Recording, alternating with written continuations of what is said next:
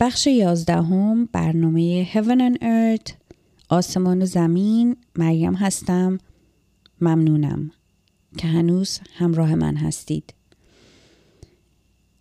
به اونجا رسیدم که داشتم در مورد همکارای رادیویم صحبت می کردم می‌دونم خیلی تقریبا زدم به بیراهه ولی اینها همه قسمت های از زندگی که بود که داشتم اون زمان داخل زندگی من بود و خیلی روی زندگیم اثر گذاشت روی شخصیتی که الان هستم جایی که الان هستم.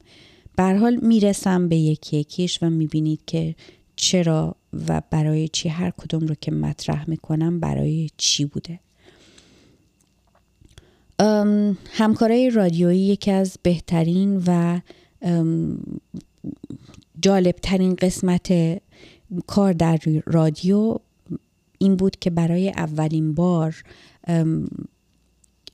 آقای گرگین شدند رئیس رادیو به جای رئیس قبلی و ایشون یک تغییراتی در رادیو دادن و اولین بار مرد بزرگی به جامعه رادیویی و تلویزیونی ایران شناخته شد. یعنی قبلا همه خیلی کسا میشناختن ایشون رو ولی اون یه تحولی بود و یک آغازی بود برای برنامه های روانشناسی.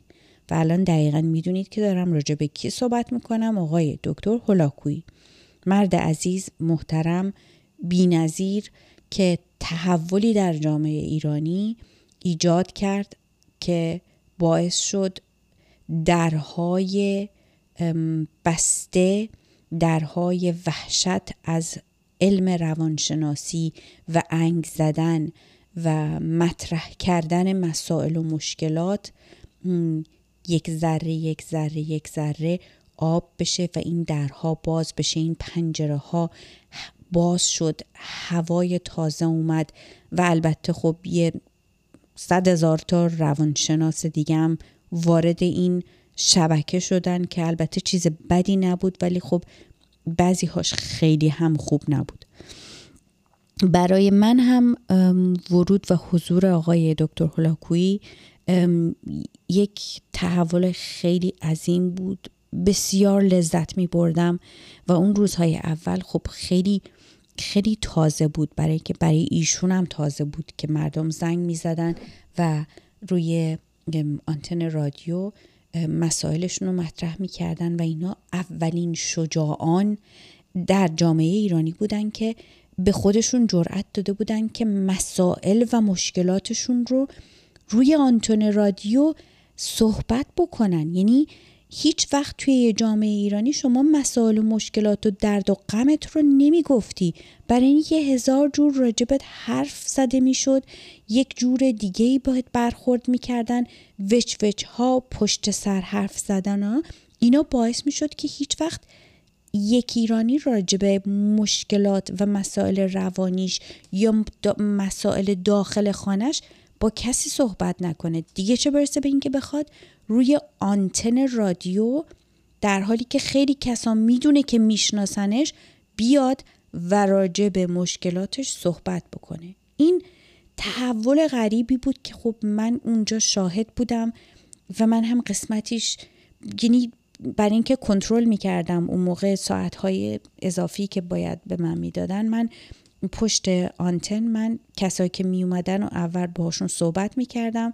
میپرسیدم که مثلا سوالتون چیه که چون خیلی مسخره بازی هم در می آوردم باید حتما میفهمیدی که اون طرف نمی‌خواد خیلی یا اذیت بکنه یا دریوری بگه. البته تقریبا یادم نیست یه دقیقه یا سی ثانیه وقفه داشت فاصله رو بین اینی که روی ایر بره. تنظیم کرده بودن که اگر که حرف زشتی چیزی زده بشه بشه سریع سانسورش کرد.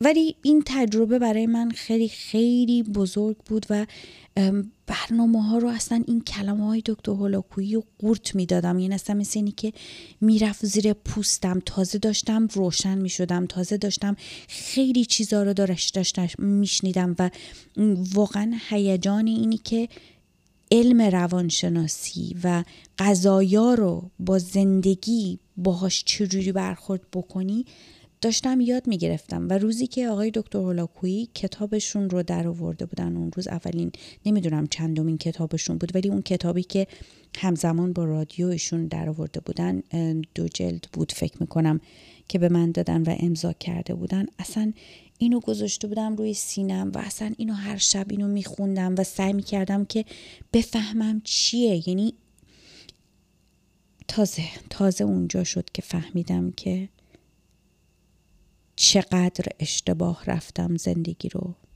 و چقدر ما تو ایران زندگی رو اشتباه رفتیم چون علم روانشناسی اصلا وجود نداشت خیلی کسا بودن که تازه داشتن پوزش رو می اومدن و توی دهنشون علم روانشناسی رو قلقل می کردن. من یادمه که حتی مادرم زمانی که چون مادرم دبستان درس می‌داد و با سیستم ایتالیایی ظاهرا مدرسهشون بود و تعلیمشون رو یک سری از ایتالیا میمدن می‌دادن که خب خیلی هم مثلا همون علم روانشناسی کودک رو واردش کرده بودن که خب مادرم مثلا من و خواهرم هم, هم خیلی با اون علم روانشناسی بزرگ کرد که واقعا قسمت های خوبش واقعا دست مریضات داره و بازم برمیگردم به اینی که میگم مادرم بهت افتخار می‌کنم بابت تمام کارهای درستی که کردی و ممنون از کسایی که اجازه دادن که این سیستم و این تحول حتی تحول کوچک در ایران در ایران قدیم البته اتفاق بیفته. تحول بعدی برای من و برخورد من با علم روانشناسی همین زمانی بود که گفتم که با آقای دکتر هولاکوی آشنا شدیم و جالبیش منی که یک دفعه ایشون با هم دیگه داشتیم صحبت می کردیم بهشون گفتم که آره چجوری ما ازدواج کردیم و چقدر سریع ازدواج کردیم. ایشون به من یه نگاه سنگینی کرد و گفتش که حتما پکیجش خیلی خوب بوده. من اصلا متوجه نشدم منظورش چی بود. یعنی واقعا نفهمیدم. این حرف آقای دکتر هولاکویی دیگه از ذهن من بیرون نمیره. و بعدها فهمیدم که منظور ایشون این بود که تو به دلیل اینی که بیای آمریکا با همسرت ازدواج کردی. و خب این تصور فقط دکتر هولاکویی نبود. تصور هر کسی که منو میشناخت حتی نزدیکترین کسان بود. گفتم قبلا هم من خیلی مسئله ازدواج کردنم داشت دیگه حاد می‌شد و خواستگاری رفتن و خواستگاری اومدن و تقاضای ازدواج کردن و اینا یه زمانی بدجور داشت روی روح من فشار می آورد و البته کاملا آمادگی ازدواج رو داشتم. اما چون که همه دوستان و اقوام و کسایی که منو میشناختن می‌دونستن که من دارم فعالیت می‌کنم نمی‌دونم سفارت کانادا سفارت استرالیا. کلی برنامه چیدم که بتونم از ایران برم. کساری که از خارج از ایران میمدن و تصمیم داشتن که اینجا ازدواج بکنن و همسرشون رو ببرن خیلی به من معرفی می‌شد. ولی آشنایی من و همسرم کاملا اتفاقی و در زمانی اتفاق افتاد که من همون موقع داشتم با آقایی شیش هفت ماهی یا نمی‌دونم هشت ماهی با ایشون صحبت کردم که ایشون آمریکا بود و همزمان هم من پذیرش کالج لندن رو برامون دوست عزیزم گرفته بود. یعنی موقعیت توی دستم بود ولی به محض اینی که این پسر رو و همسرم رو دیدم واقعا ازش خوشم اومد. یعنی واقعا این عشق یک هو توی دلم توی وجودم توی ذهنم آتش گرفت. همون اون همون داستان هایی که میخوندم عشق آتشین اتفاق افتاد. حالا اشتباهش اون به خاطر این بود که خیلی سریع تصمیم گرفته شد. ولی دلیلش این بود که در مملکتی داشتم زندگی می کردم که این تصمیم های سریع و این انتخاب ها یک چیز عادی محسوب میشه. تقصیر من نبود. نمی‌تونم الان خودم رو سرزنش بکنم که چرا این کارو کردم. بر حال آقای دکتر هولاکوی با تمام احترام و بزرگی که براتون دارم این حرفتون درست بود ولی یه ذره اشتباه گفتین.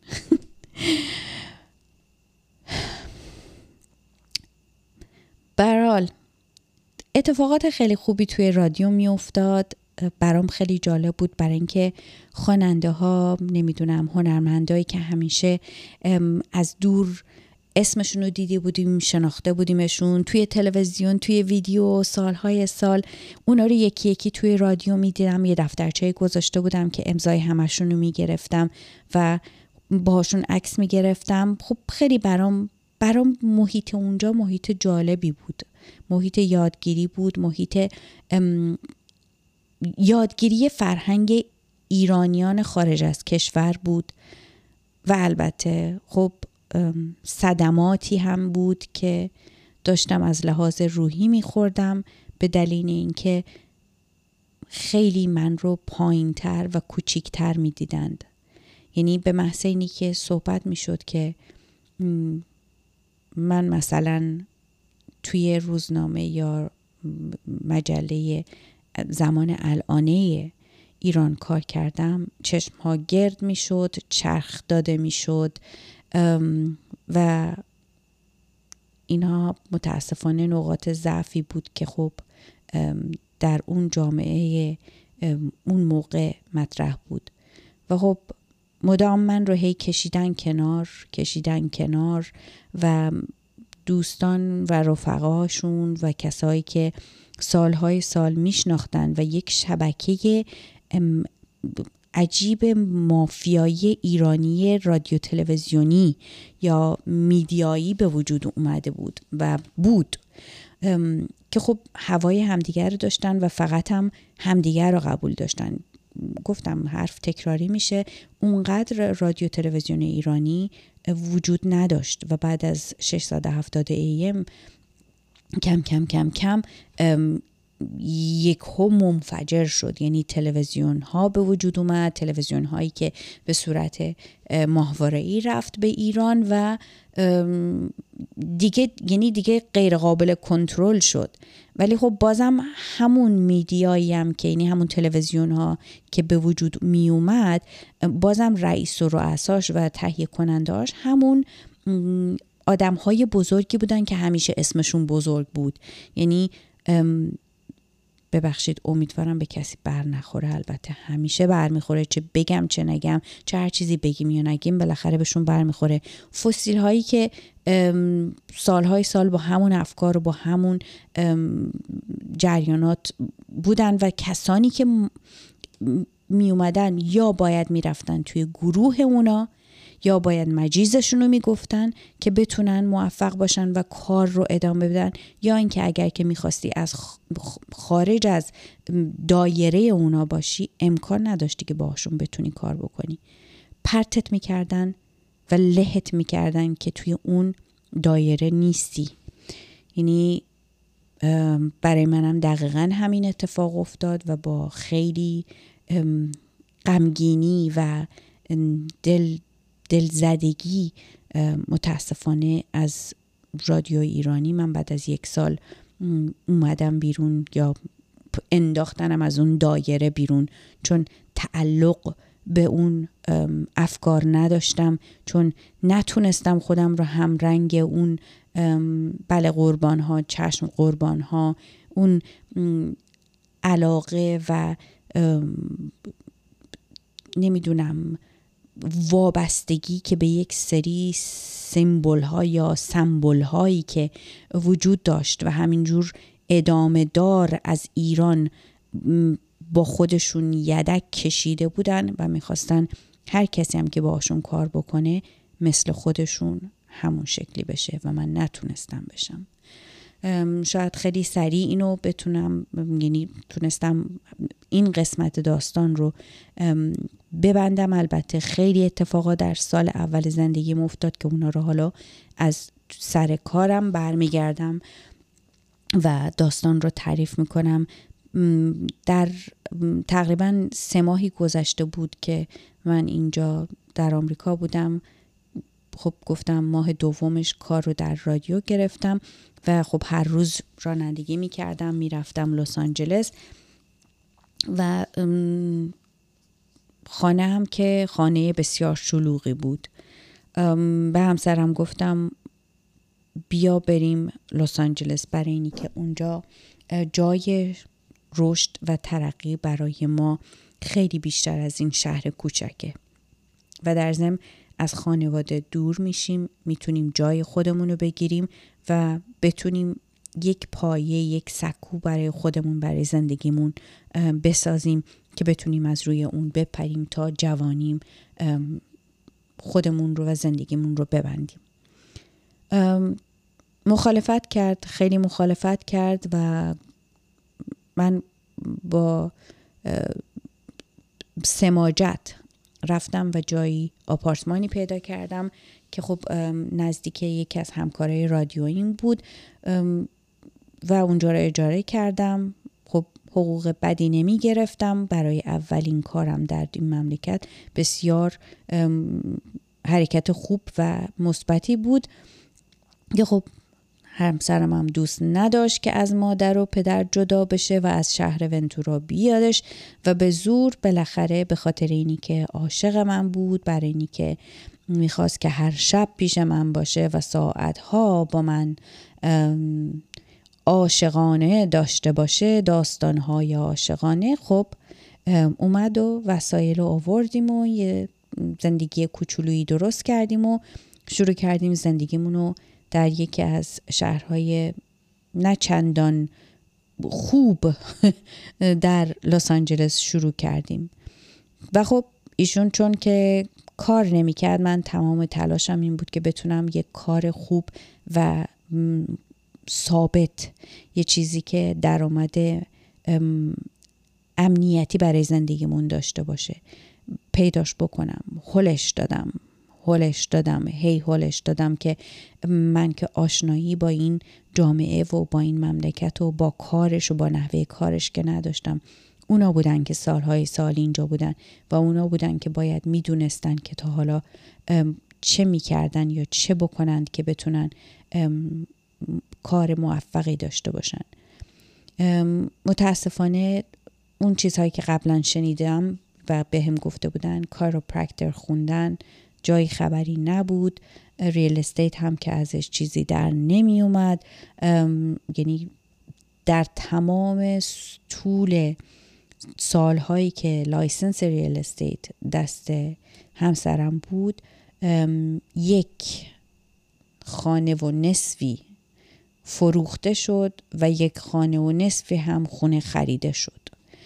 نصفیشو میگم به خاطر اینکه یکیش با شراکت یک خانم دیگه بود. یعنی تمام این سالها متاسفانه فعالیت درست انجام نمی‌شد. به خاطر اینی که نمی‌تونست تمرکز بکنه نمی‌تونست به قول اینجا یا فالوآپ بکنه و کاغذهای بسیاری که آدرس شماره تلفن مردم نوشته بود نوت های کوچک کوچک کوچک که گم می شد و هیچ وقت هر چه که کردم توی دفترچه نرفت که برگرده و ببینه که با کی صحبت کرده با کی دوباره باید تماس بگیره و خیلی سریع عصبانی می شد از دست مردم که باید می‌رفت و خونه بهشون نشون می‌داد و نمی خریدند یک بار دو بار سه بار ده بار.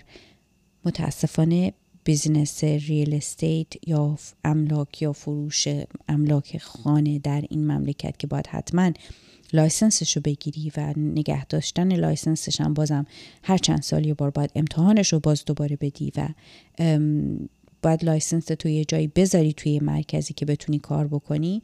به این راحتی نیست. یعنی یک فعالیت بسیار قوی و محکمی رو احتیاج داره و الا که خب مثل همین داستانی شد که مثل داستان همسر ما که خیلی ها میان و از راه دور فکر می‌کنن که خیلی می‌تونن توش موفق بشن خیلی راحته ولی خیلی خیلی فعالیت و تمرکز فکری احتیاج داره.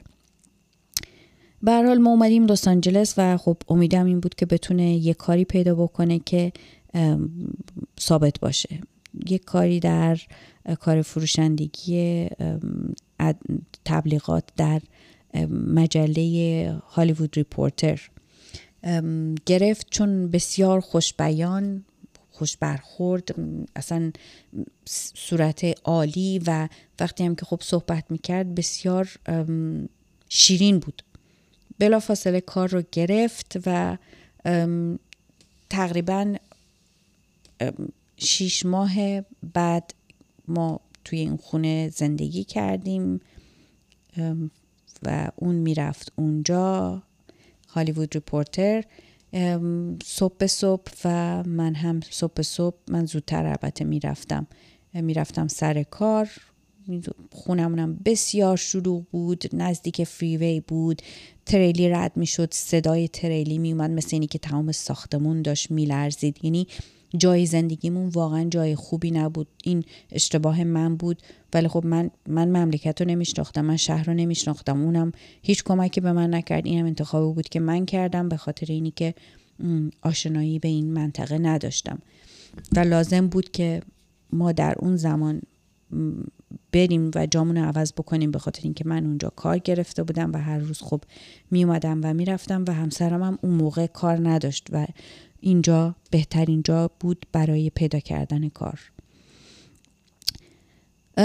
روزی که سال 2000 شد یعنی شب سال نو از 1999 به 2000 من همسرم مادرش و برادرش که چقدر من این پسر رو دوست دارم هنوز هم دوستش دارم و براش احترام بسیار زیادی قائلم. که از عزیزترین موجوداییه که واقعا هستش. و توی زندگی من یه جوری وارد شد و بله دیگه. با هم دیگه رفتیم که بریم اون چراغ هالیوود که روشن میشه و سال نو روشن میشه و دو هزار رو قرار بود روشن کنن ما ببینیم.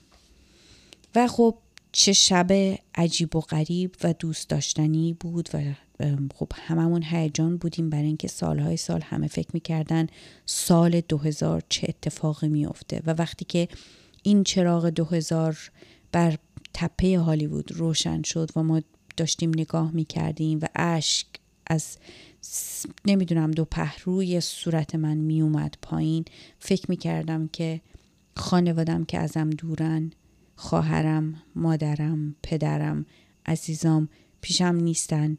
و ای کاش آیا میشه من بتونم یک زندگی مستقل و موفق بسازم و بتونم روزی اونها رو دوباره در کنارم داشته باشم و زندگی خوب و دوست داشتنی که در کنار خانوادم داشتم بتونم بسازم اما اینجا.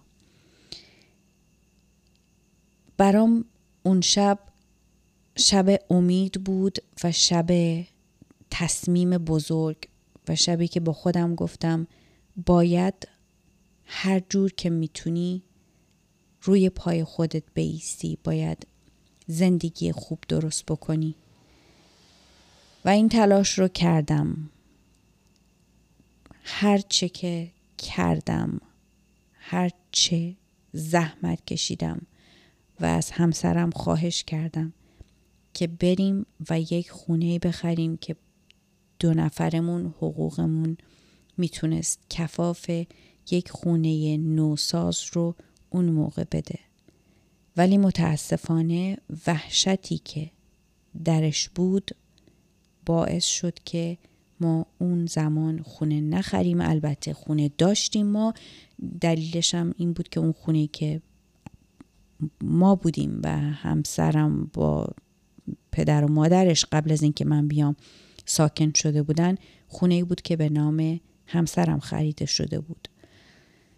ولی خب چون مسائل مالی اتفاق افتاده بود قبل از اینکه من بیام چند سال قبلش یعنی یک اینجا میگن کرش اقتصادی یا اکانومیک کرش که سقوط سهام و سقوط بازار و سقوط بازار خانه و ساختمان باعث شده بود که چند تا خانه از دست بدن و وقتی که کردیتت اینجا توی این مملکت خراب بشه دیگه به شما وام نمیدن. و خب ظاهرا اینها از اسم پسرشون استفاده کرده بودن و این خونه خریده شده بود. من تا اون زمان نمی‌دونستم چون من فکر کردم این خونه رو همسر من خریده و مال اون بوده. ولی بعدها سالهای بعد این موضوع توسط مادرش مطرح شد و معلوم شد که این خونه رو در واقع با هم خریده بودند. خب اینم یک اشتباه دیگرشون بود که وقتی که پسر بزرگ 26 ساله رو مجبور می‌کنن که برای خونه جدید خریدن با مادر و پدرش با هم دستشون رو بزنن تو هم و با هم دیگه زندگی بکنن. و در این حال می‌دونن که الان داره یک عروسی میاد توی خونشون و هیچ تفاوتی و هیچ فرقی در زندگیشون ایجاد نکنن. اینها مسائل و اشتباهاتی است که اتفاق افتاد و متاسفانه من هم یکی از کسانی بودم که توی این جریان بدن روحیم و ذهنم سوخت و نابود شد.